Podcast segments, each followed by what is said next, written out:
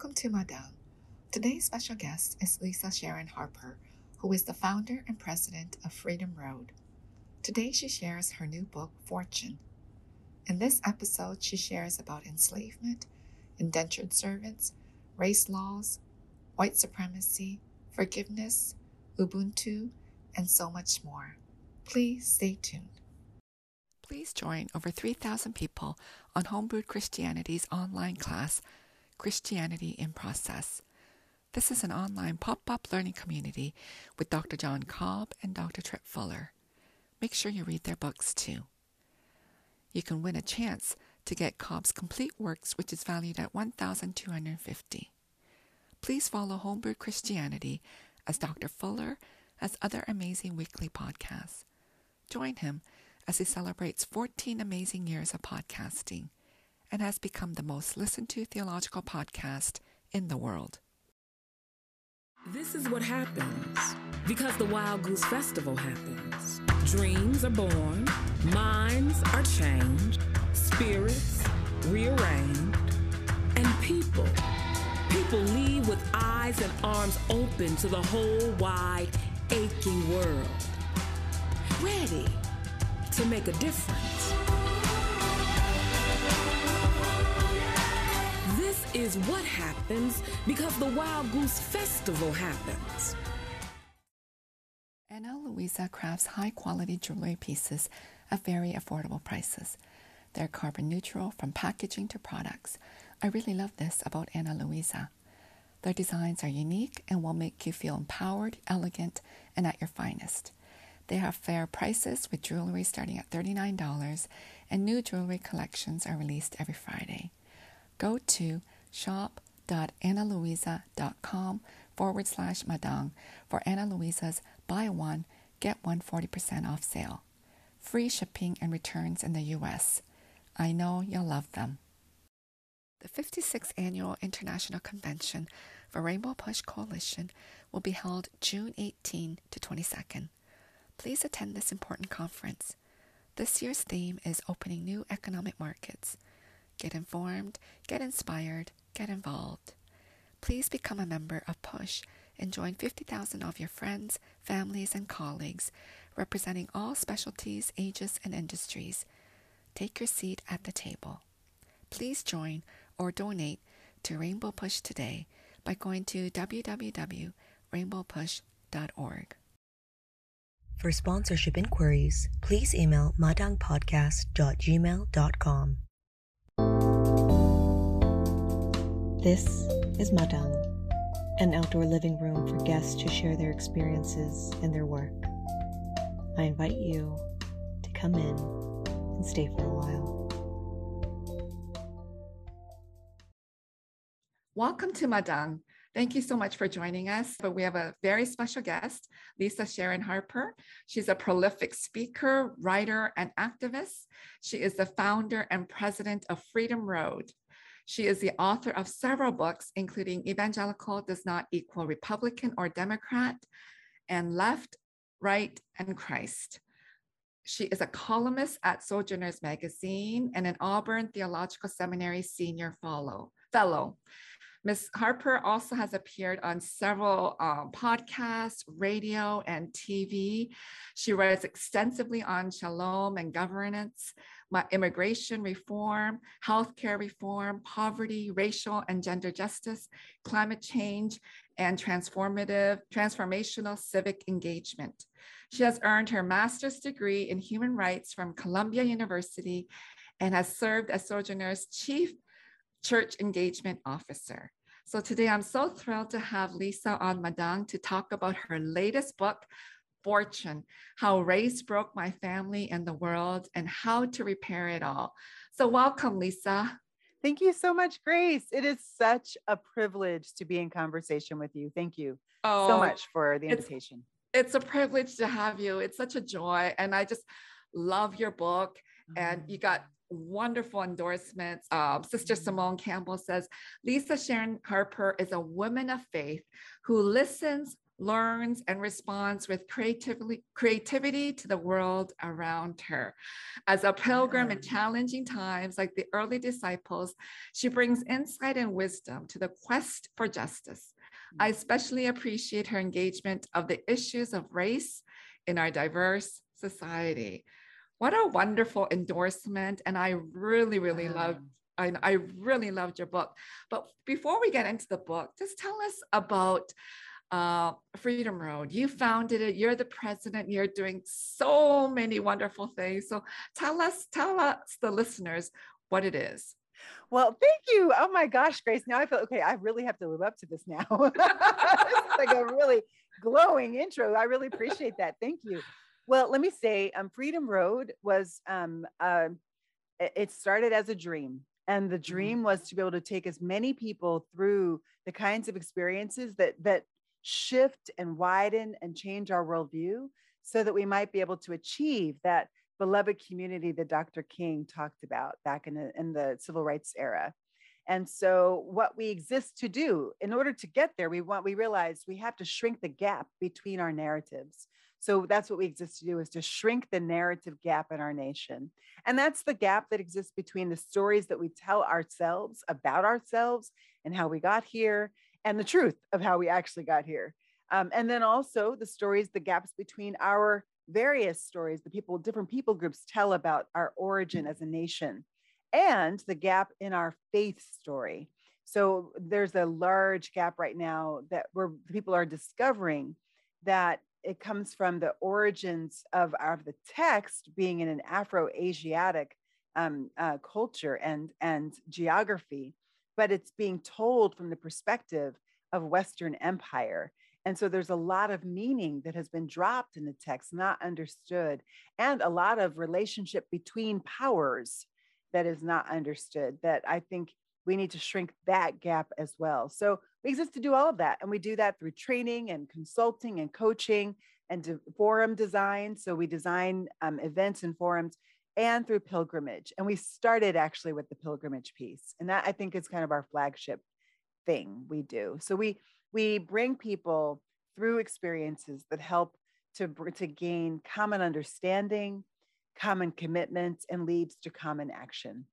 Wow. I've seen many pictures on your pilgrimage. So, how long are these pilgrimages that you take people on? Well, it depends on which one. I mean, because if it's a custom pilgrimage, it can be anywhere from half a day to, to a week to two weeks. Um, we have done as much as one week. If it's um, one of our stock pilgrimages, ones we do all the time, and like we know how to do this, the, the Ruby Woo pilgrimage is a pilgrimage through the story of women's empowerment in America. That's a that's a all together it's three full days on the road um, wow. but then there's a there's a you know fly in day and a fly out day and a lobby day which is a part of that fly out day um, and then there's another pilgrimage that we're doing this summer actually in a month oh my gosh what i mean i mean 200 people going on this pilgrimage what? yes oh at one time 200 people going on a pilgrimage that is called the established 1619 pilgrimage. Wow. Yes. Yes. Wow, 200 people. That is amazing. Because I've seen your previous pilgrimages. Maybe there were like 10 or 20 people. Yeah, 25, believe, 30. Yeah, yeah. Yeah. Oh, 25, 30. I can't believe you can have 200. Yeah, I know. 20, 25, 30 is our norm. But you, Trinity UCC, with Trinity United Church of Christ in Chicago, um, uh, Pastor Reverend Reverend Dr. Otis Moss III called me one time and I was actually on a pilgrimage when he called me, which is really ironic. I was I was visiting down, ironically, literally the land that the original um, African enslaved people were brought to in 1619. I was down in Hampton, Virginia. I mean, doing a pilgrimage at the time, and he called me and said, "Lisa, we want to do a 1619 pilgrimage with you. Would you be up for that?" And so this was literally back in 2019, oh, and so we had oh, planned to do it in 2020, and it got postponed and then 2021 and that got postponed. So we are finally on this thing with 200 people. And it's not only Trinity, actually. We opened it up and we have people from Auburn Seminary coming, and then another group, and then um, a lot of individuals from all over the country. Wow, that is amazing, Lisa. I can't believe it. And you yeah. also have like a podcast there. So tell us what, about your podcast for Freedom Road. yeah. So the Freedom Road podcast has been going almost as long as our as the business has been, the consulting group has been going. Um, we started in January of 2028, 2018. Um, and it, it exists to bring together movement leaders into conversation, but to lift the veil. Because I, I was having all these conversations, I began, I got to thinking, I'm having all of these really amazing conversations where I'm learning so much from movement leaders simply because I happen to be in that space. I happen to be, you know, walking alongside, adding the heft of my own feet, you know, to the to the walk, to the march. And so I get to be in on these conversations, but I was like, man, if more people could be in on these conversations, maybe we could actually do some educating, do some some some worldview shifting, some narrative gap shrinking. And so uh, we started the podcast, Freedom Road Podcast. And every month we come together with faith leaders who are a part of the movement for change, movement for justice. And we all have these same kind of conversations we would normally have on the front lines. It's just that this time you have microphones in your faces, in our faces, and you are listening in. And so that's that's a Freedom Road podcast. We have another one actually we just launched. Mm-hmm. Um, and this is not this is not a project of Freedom Road. It's a project that I'm a part of, but it's a collaboration of several different organizations, including Auburn, Trinity, and Middle Church, and also Faith in Action. Um, so we have a podcast that we just launched called The Four, and it's the four. You can find us at four at the four dot us. So the oh, I'm sorry, that's wrong. The four dot black. Okay. so you can find us at the four dot black, and um, it is an incredible group of uh, of faith leaders who are talking about issues that are affecting the African American community.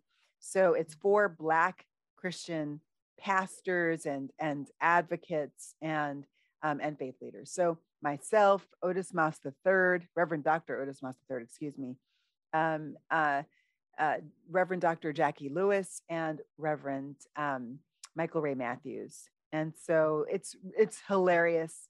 It is really funny and at the same time goes really deep. So yeah, I have, I have to I check those out. Yeah. You do so much work. You got the pilgrimage, you're the president of Freedom Road, you're you're doing the podcast and your guests all over the place too. You were a guest. So how in the world did you find the time to write your fabulous new book, Fortune? Wow. How did you do this?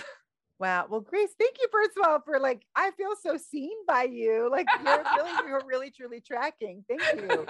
Um, it is, it's a lot. But I'll tell you what, like in order to write fortune, mm-hmm. I had to have a discipline, a weekly discipline of setting aside time for writing.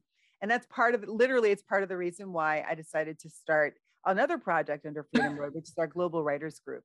So we have, oh we writing yeah, we were writers. more, more, more, more stuff. more stuff, more opportunities, right? Yeah. So, but it's because I had a need, and I was like, uh-huh. you know uh-huh. what? I'm sure others have a need, and uh-huh. we're all in lockdown now. We started it in around April of 2020, uh-huh. so right after lockdown, and and so and and it has just it's still going. Like we still meet, but I could not have written Fortune without the Global Writers Group. We come together every Saturday for for for four hours. We we're writing for three hours 9 a.m. to 12, 12 p.m. Eastern time.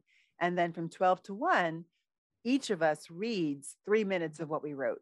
And then we get one minute of feedback. So I got amazingly great feedback from the group and it just sharpened my writing and listening to their voices, listening to their their writing over the course of two years, um, really my writing became better.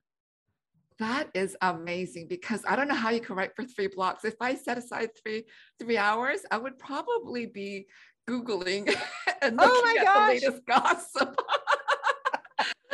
That's because that's how I write. I just take breaks all the time. So I don't know how, but that's great that you had this.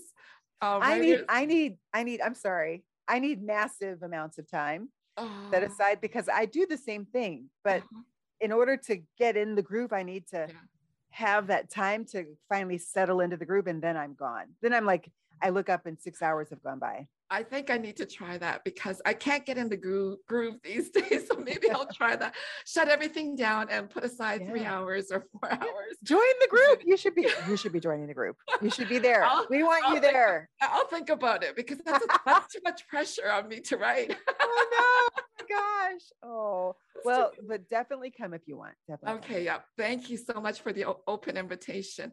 Yeah. So I think like this book is epic. Before I Mhm. got into the book, I knew it was about your family, and I thought, you know what? I've always wanted to write about my family too. But the depth and the history and the information, I was just blown away. I don't know how you gathered so much information for the book because I don't think I would be able to do that. The discipline that you had, Mm. the the writing capacity, like it is so well written. So you Mm. named your book Fortune, and it's your seventh great grandmother, Mhm. and her teenage body absorbed the wrath of the first race, gender, and citizenship laws in this land. That's what you wrote on page 34. Mhm. So, Mhm. how did you decide you're going to do this? Because it is an epic book. It is enormous. It is, there is just so much detail. I don't know how you even kept up. Like, how can you trace it all? So, tell us how you got started and why you got started, and then how, you, yeah. So, tell us how. Yeah, I mean, it's actually a really great question, Grace. Um, 30 years ago, I called my mom and I said, Mom, I want to know who are we? Like, tell me about the ancestors that you know about.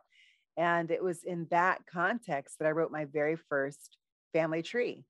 And so, literally, it was 1991. So, 31 years ago now. And um, so I, I still have it. It's actually sitting right over there. And so, oh, yeah, literally, right? I still have that thing. And Uh-huh. now, now, 31 years later, I have we have about 1600 people that we have on our family tree. It is unbelievable. So it's in and I'll tell you, it was just it, accelerated by light years with ancestry.com. They are not paying me to say that. It's just the truth. Um, and then also um, because I'm African American, um, I hit that wall of the Civil War. It's like a brick wall because they didn't really track our lives in any um, any meaningful way and consistent way before um, abolition. So the way that you would be able to find your ancestors, you had to have you need to know their their name of their master, and then see if you can find their them listed on the slave schedule. But the slave schedule didn't have their names; it only had um, the age, the coloring, as in black, mulatto, or Indian, um, and uh, and then also the gender, male or female. So I, you know, it, that is what really took a whole long time. When things opened up for us, when we were able to trace back that far, was when we discovered the possible link with Fortune Game McGee. And that was my mom. My mom is the one who discovered the Fortune family. And that's because of amazing genealogical work that's been done on free Black families um, in Virginia, Maryland, Delaware, North Carolina, and South Carolina. And these are like five of the original colonies, right? So, and slaveholding since the very beginning of their of their colonial experience, or almost the beginning. So when we discovered that there was a possible match there, and then we began to go back, kind of tracing from we traced from both sides, from fortune forward, and then from our fortune line backward we realized there was a very likely match there. And now DNA has begun to connect us. So we know there's a DNA cluster. Um, we can't figure out exactly who, but we know that we're, we're in this cluster that is connected to the family that she comes from. And so, yeah, so I, when I realized that and began to read about fortune, because this genealogist, Paul Heinegg, has done all this work on, on all the free families in that in the colonial free black families in the colonial era um, I knew enough of her story to understand the context within which she was sitting, because I knew that the very first race laws in America were passed in 1662 in Virginia. She was born in 1687 in Maryland, the second colony ever. In 1662, um, they passed the very first race law, and it was in response to the problem on the ground that they perceived, which was the problem of mixed, mixed race children. Yeah. Right. So these mixed race children were confusing the racial caste system that they had been developing through their social mores and then also through judicial rulings, but they had not legislated it yet. And this woman named Elizabeth Key took her case to court and she won. She, she argued on the basis that English law says that citizenship comes through the line of the father and you cannot enslave another English citizen. And her father was an English citizen. Therefore, she should not be able to be enslaved. Oh, and by the way, he had her baptized. And English law said, or English common law said, you cannot enslave another Christian. So she won. She won her case.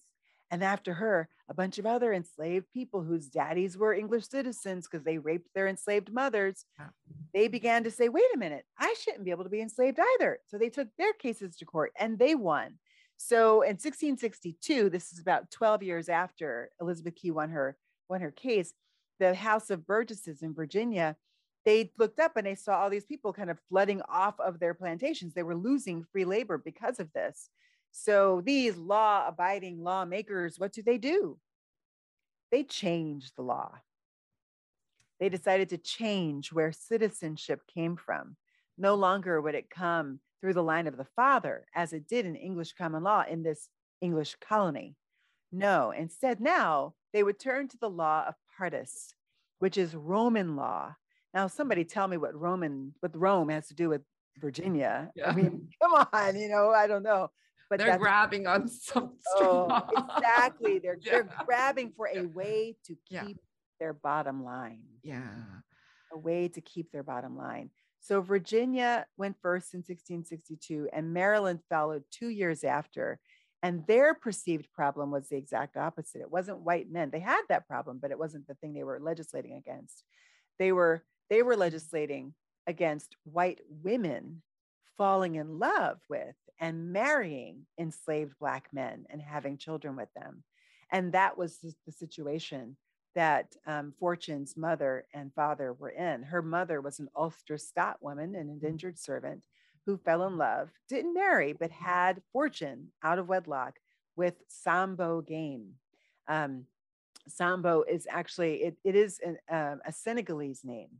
It means second son, right? So um, in 1664, the law that they passed in Maryland in order to keep white women from um, from from marrying enslaved black men um, and having their children was to say if a white woman were to do that, she herself would be enslaved, mm. and her children would be enslaved in perpetuity. Wow. And so they begged off of that by the time uh, by the time Fortune was born, literally six years before she was born, they reversed that and they said, no, I'm sorry, never mind. And they didn't replace it. So Fortune likely was not enslaved and not indentured for the first 18 years of her life. She just lived free, or, or, or at least she lived with one of her parents, but not herself indentured. But then the law changed again. And by the time she stood in court in 1705, the way that it read was this if your mother is white, then you cannot be enslaved. But if your father is Black in this same equation, you will definitely be indentured. Um, and if they were married, you'd be indentured for third for 21 years. If they were not married, you'd be indentured for 31 years. And they were not married. So Fortune was um, was ordered to be indentured for until her, her, until the age of 31. Wow. Yeah. Like this is so much history. Like I learned so much from your book. I don't know if you knew all this before you started the book, all these laws. It yeah. just amazes me how, you know, the white dominant society will do whatever they need to for their own gain and profit. It, it's yeah. it's unbelievable because I don't know too much. Like I learned so much from your book, so I was so grateful. But I know a bit more about the Asian history, and so yeah. many of them came as indentured servants, and and they were indentured for a long time. Yeah. So I always thought it was only Asians who were indentured, but then oh, in your oh, book, wow. yeah, in your book, yeah, I realized that African Americans were too. So I can you explain since 1619. Yeah. So explain to the listeners because you explained it very well in your book. So tell us about the indenturing and, and the and the mm-hmm. enslavement and all that. Okay. Like what the differences. Yeah. yeah. So, well, first of all, let me just say that the reason why I, I, wrote the book, why I said this has to be a book, not just my own family research, uh-huh. is because I realized that the story of Fortune, her, her, body is absorbing those very first race laws, yeah. and and and then you can begin to see the impact of those race laws through the generations. And so I said, this is not just the story of my family, this is the story of America and race. So somebody's got to write this. Yeah. Might as well be me. and you know, with my own family. So Yeah. to answer your next question, um, indenture was actually a very common way that um, that Europe and I think also in Africa that they would they would they would indenture servants and not just Africa but Middle East they would indenture servants um, to pay off debt, right? Or in Africa, what they would do is they would indenture people um, as like a prisoner of war, that kind of thing. But but it was very different. They actually brought them into their family. They they had rights. They could marry. They could have children. You know, it wasn't like it was slavery in, in America, but in Europe, indentured servitude was usually to pay off debt or to pay off a debt to society, like a prison sentence. And it especially was something that they used in order to have Europeans pay off debt um, that they incurred by getting on a boat and coming over to America, usually to escape poverty.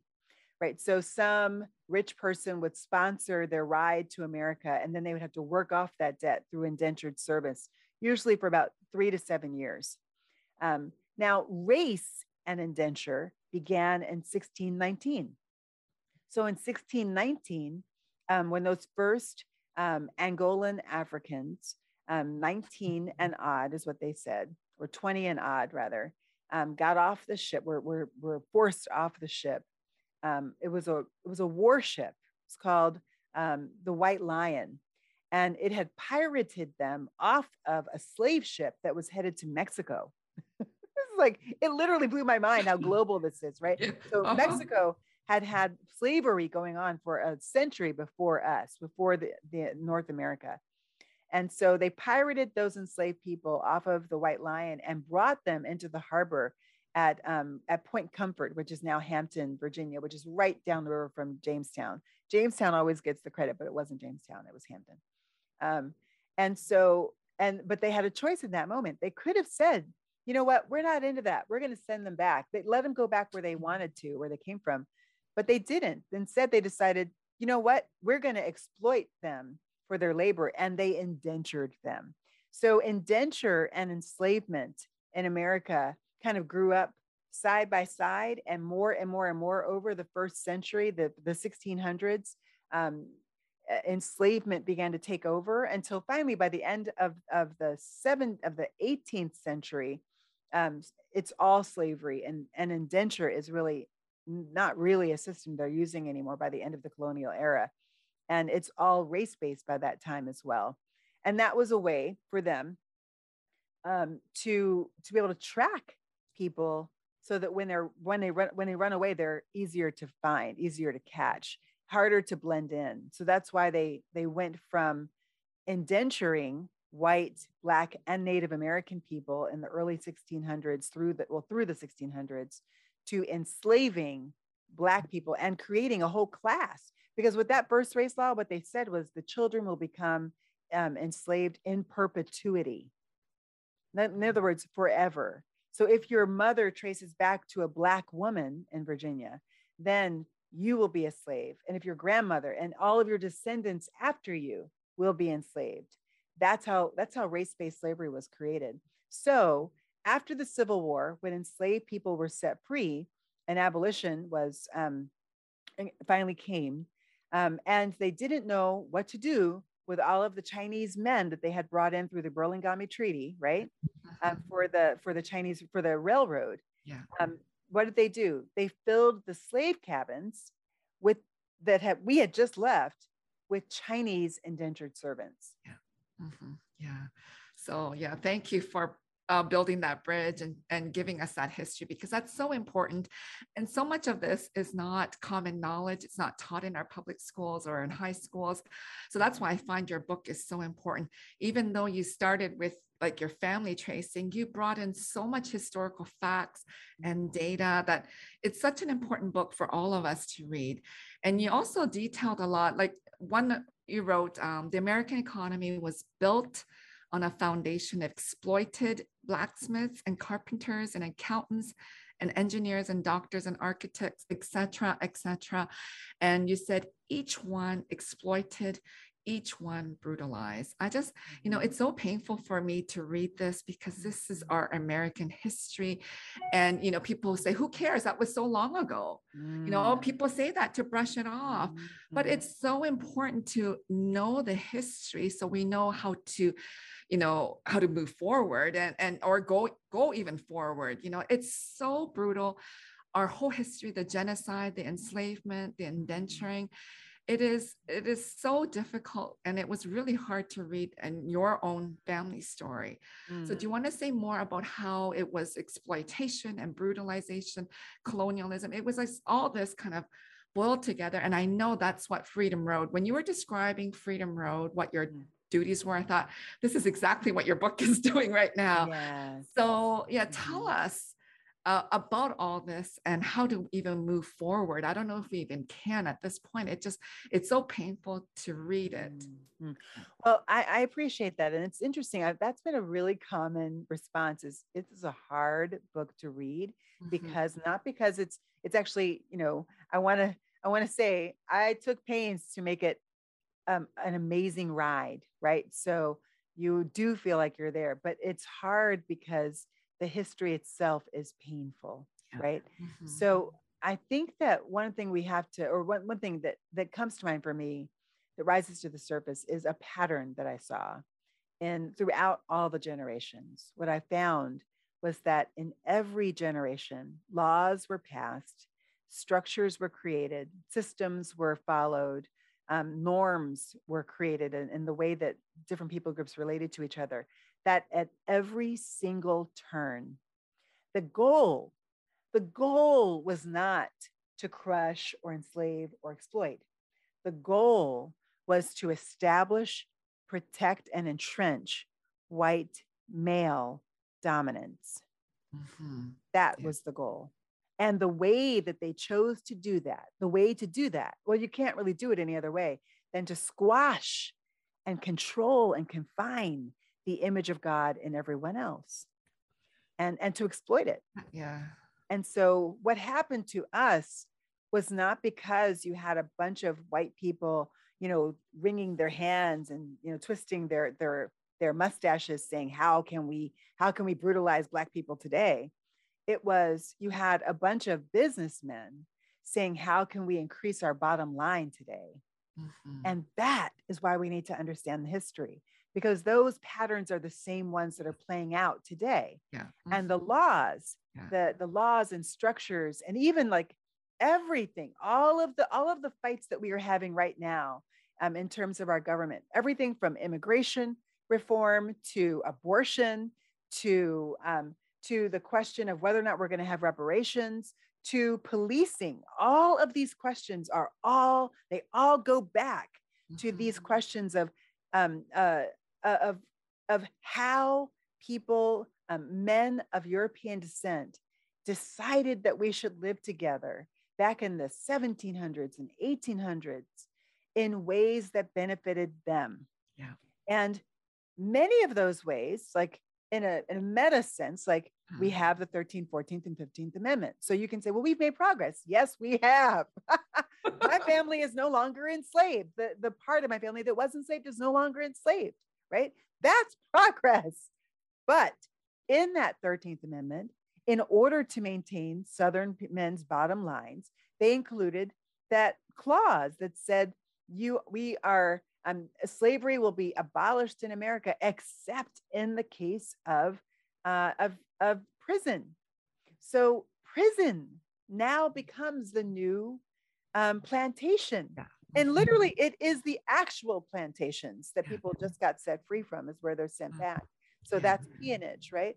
Uh, in similar fashion in the 20th century that was the turn of the 20th century. In the 20th century early 20th century we have the establishment of the federal housing authority. Yeah. federal housing fha loans we all know about those right? Uh-huh. the federal housing authority when they first established the authority in 1933 the the algorithm that the that the writer of the law puts together is and by the way he's a segregationist it automatically lessens the value of land if uh, one black person lives anywhere in the community if one black person lives in that community, the value of everyone's land goes down according to the federal algorithm that would determine how they would how they would value land to offer home loans, right? That so uh, yeah. right. Horrible. So and why did they do that? They did that to protect white men's dominance. So then you have, you know, community covenant covenants that come out of that. You have redlining, you have segregation. Well, that's we all, I mean, I used to look back and go, boy, those are some mean people. They don't want to live around anybody. Well, it's not only that, it's actually economic. I just bought a home. If that was the law of the land, I mean, I would go against it. But basically, what you have is you have you have a, a river of momentum pushing communities to to then try to protect the value of their land, right? By establishing these community covenants and redlining and all of that. So our own government established a practice that then set people, African American communities back like four generations in terms of wealth development. Um, not to mention the riots and the lynchings and, and the civil and the uh, the peonage that literally drove us from land we had and Mhm. stole our land in order to in order to acquire it. Yeah. So thank you uh, for that. And then your book also talks about white supremacy. You Mhm. write a key strategy of white supremacy, and you've already touched on this before. It, you said a key strategy of white supremacy is to uh, dismember, warp, and erase the memories of peoples of Eastern descent or of European descent. Of European. So yeah. So say a bit about uh, white supremacy and also about whiteness because you talk about Mm. whiteness is a phantom, and I find that so interesting. I I agree with you. So just it is such an important topic to understand all this history of what is Yeah. happening and what is happening now. So can you just tell us what it is? Yeah. Sure. So whiteness was established, um, really established in 1619 when they took those 20 and odd Angolans off of the ship. But it was really established in law in 1662. So when that with that very first race law, right? And Mhm. with that first race law, what they did was they began to distinguish between white indentured servants and black slavery, right? So slaves. Slaves, people who were black, were then deemed in not only in philosophy and then science, but now also in law. They were deemed as having been created to exercise um, uh, their skills and knowledge and brilliance on behalf of white wealth in order to grow white wealth. So whiteness was created in order to, um, let's put it this way, on American soil, what it did, how it functioned, was to bring together in coalition multiple, like many, many different ethnic groups that had been warring against each other on the Mhm. continent of Europe and classes that had been warring against each other on the continent of Europe. And they brought it together under the banner of whiteness in, and in order to create dominance. So whiteness exists to create dominance on this continent. And wherever colonization landed, that was the very first thing they did. Wherever they did, wherever they landed in colon, when they colonized land, is they created a racial caste system with white being at the top so Mhm. it wasn't like you know they didn't like um, on the on the census on the very first census 1790 they didn't have irish american scottish german lithuanian even though all those people were here instead they had white. And actually that was the only category on the census. The only racial category on the very first census was white. The other one was slave. Isn't that something else? So it took 10 years, another decade for them to get black, slave, and free, right? So, and then other.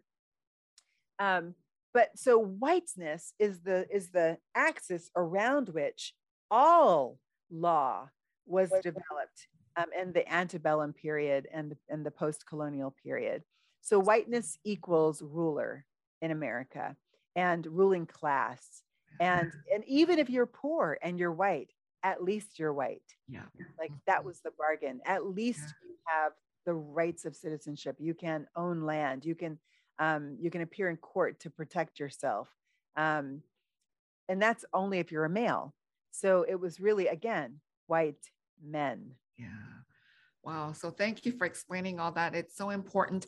And then, so, you know, your book isn't all negative, you know, all these negative things, you know, you do have a great part where you do talk about forgiveness. So, Mm-hmm. forgiveness for me has always been a difficult topic. So, how do you talk about forgiveness in light of all this horrific past? How do we, you know, because you wrote it is a choice, an act of agency by survivors, Yeah. most often brutalized through the erasure of agency. Mhm. So how, you know, as Christians, you know, Jesus always tells us to forgive and but it is all it's always been hard for me. So what Mhm. how do we do this? And yeah, just how do we do it? so it's a it's a great question, Grace. I mean, I think first of all, let me just say, um, forgiveness is not for for um, weak people. Forgiveness takes strength. Mhm, Um, it takes strength of character, but it also takes strength of your gut. mhm, Um, but it also takes faith because what you have to have faith in when you forgive is that when you release the one who owes you, which is what forgiveness is, it is Mhm. releasing the mhm. debt that one owes you. Um, when you release them from the debt that they cannot repay, that's that's my argument in this book is to release people of European descent from the debt that is impossible to pay.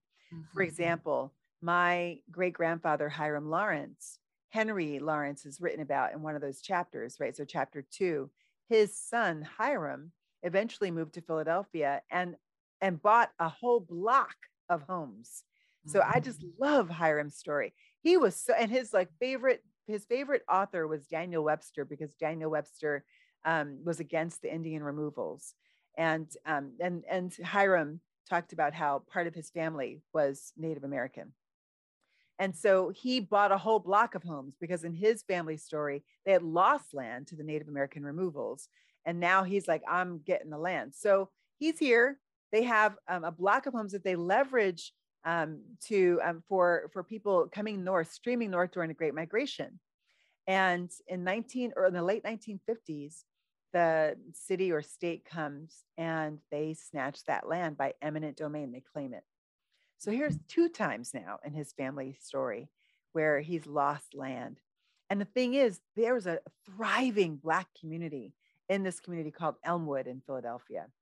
And it was legacy. This was a this was land that could have been passed down in our family, and it could have been worth so much. It could have paid for college educations. It it could have. I mean, land is everything, um, in a, especially in a capitalist system. Yeah. So, what are you? What are we? What am I going to do? That's never coming back. I can't demand that the city give back that Elmwood community to my family. That's never coming back. They those people are dispersed forevermore. So if I were to demand of the city of Philadelphia or the state of Pennsylvania that they give back Elmwood, that community to me, I would die in a deficit.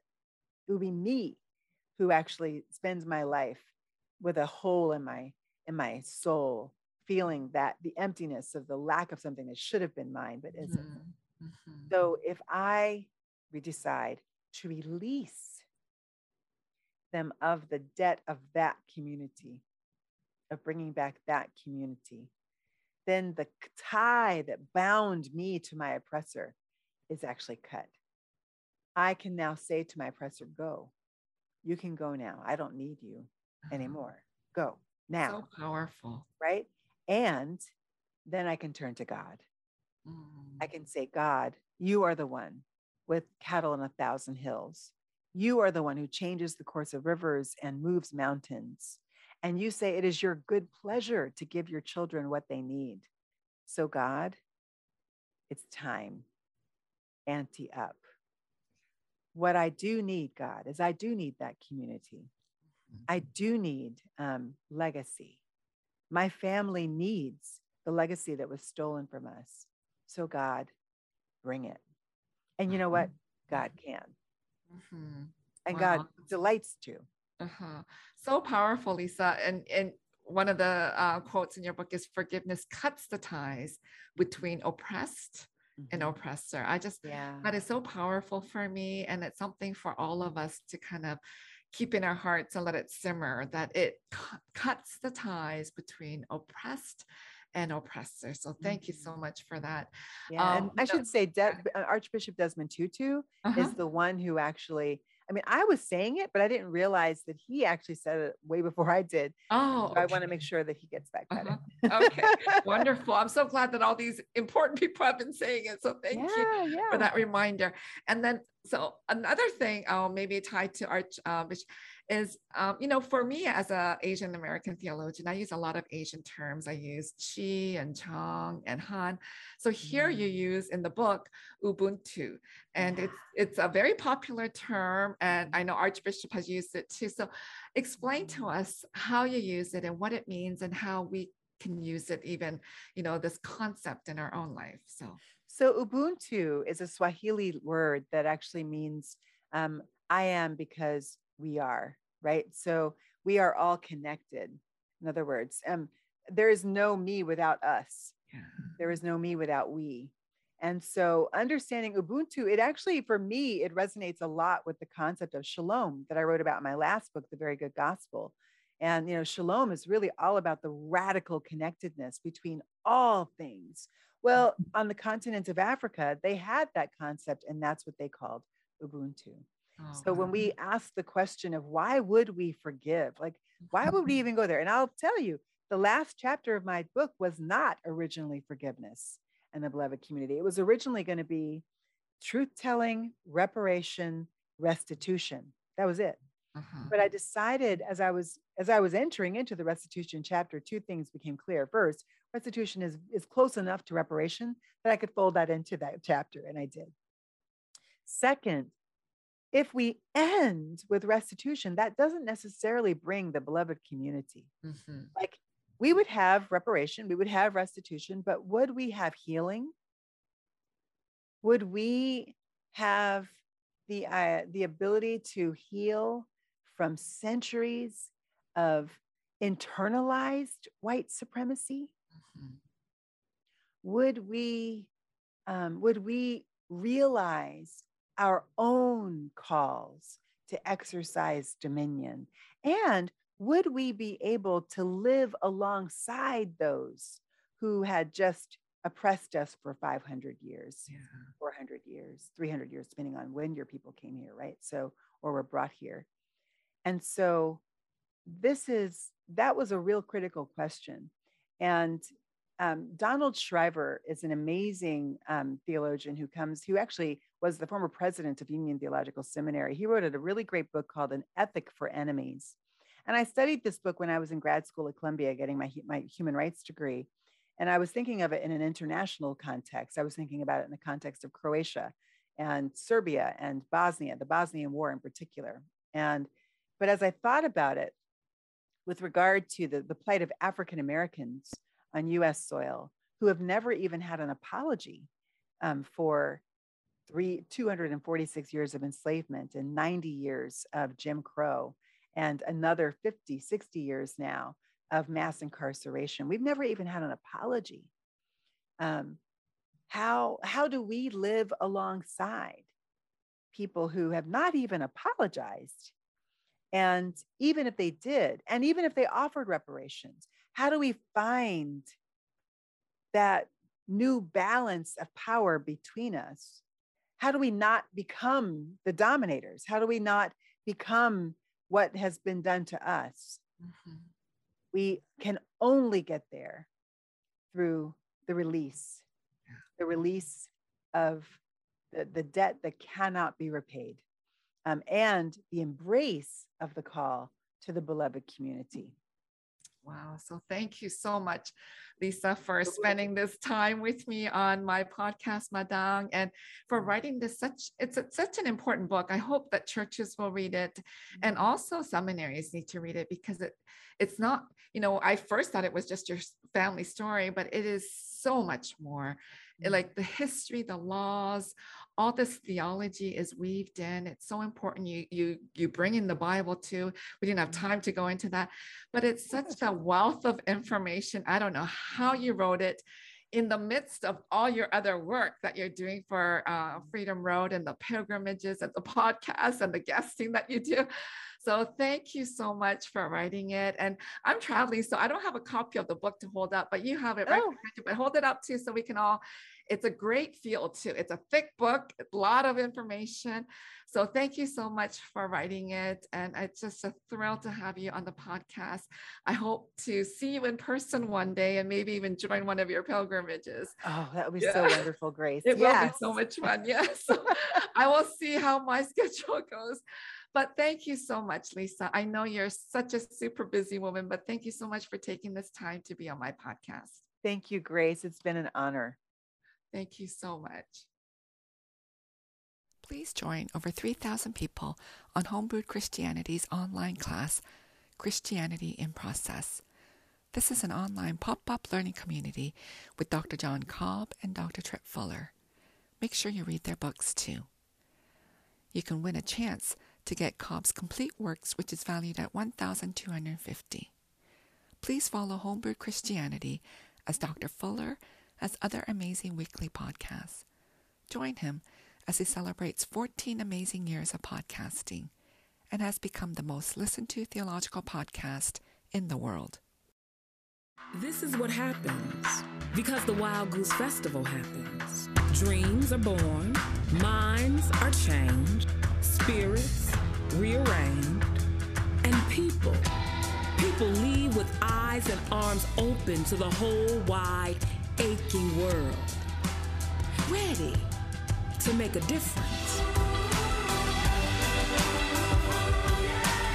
This is what happens because the Wild Goose Festival happens. Ana Luisa crafts high quality jewelry pieces at very affordable prices. They're carbon neutral from packaging to products. I really love this about Ana Luisa. Their designs are unique and will make you feel empowered, elegant, and at your finest. They have fair prices with jewelry starting at $39, and new jewelry collections are released every Friday. Go to shop.analuisa.com forward slash madang for Ana Luisa's buy one, get one 40% off sale. Free shipping and returns in the U.S. I know you'll love them. The 56th Annual International Convention for Rainbow Push Coalition will be held June 18 to 22nd. Please attend this important conference. This year's theme is Opening New Economic Markets. Get informed, get inspired, get involved. Please become a member of PUSH and join 50,000 of your friends, families, and colleagues representing all specialties, ages, and industries. Take your seat at the table. Please join or donate to Rainbow Push today by going to www.rainbowpush.org. Show your support and please order Invisible, available wherever books are sold. For sponsorship inquiries, please email madangpodcast.gmail.com.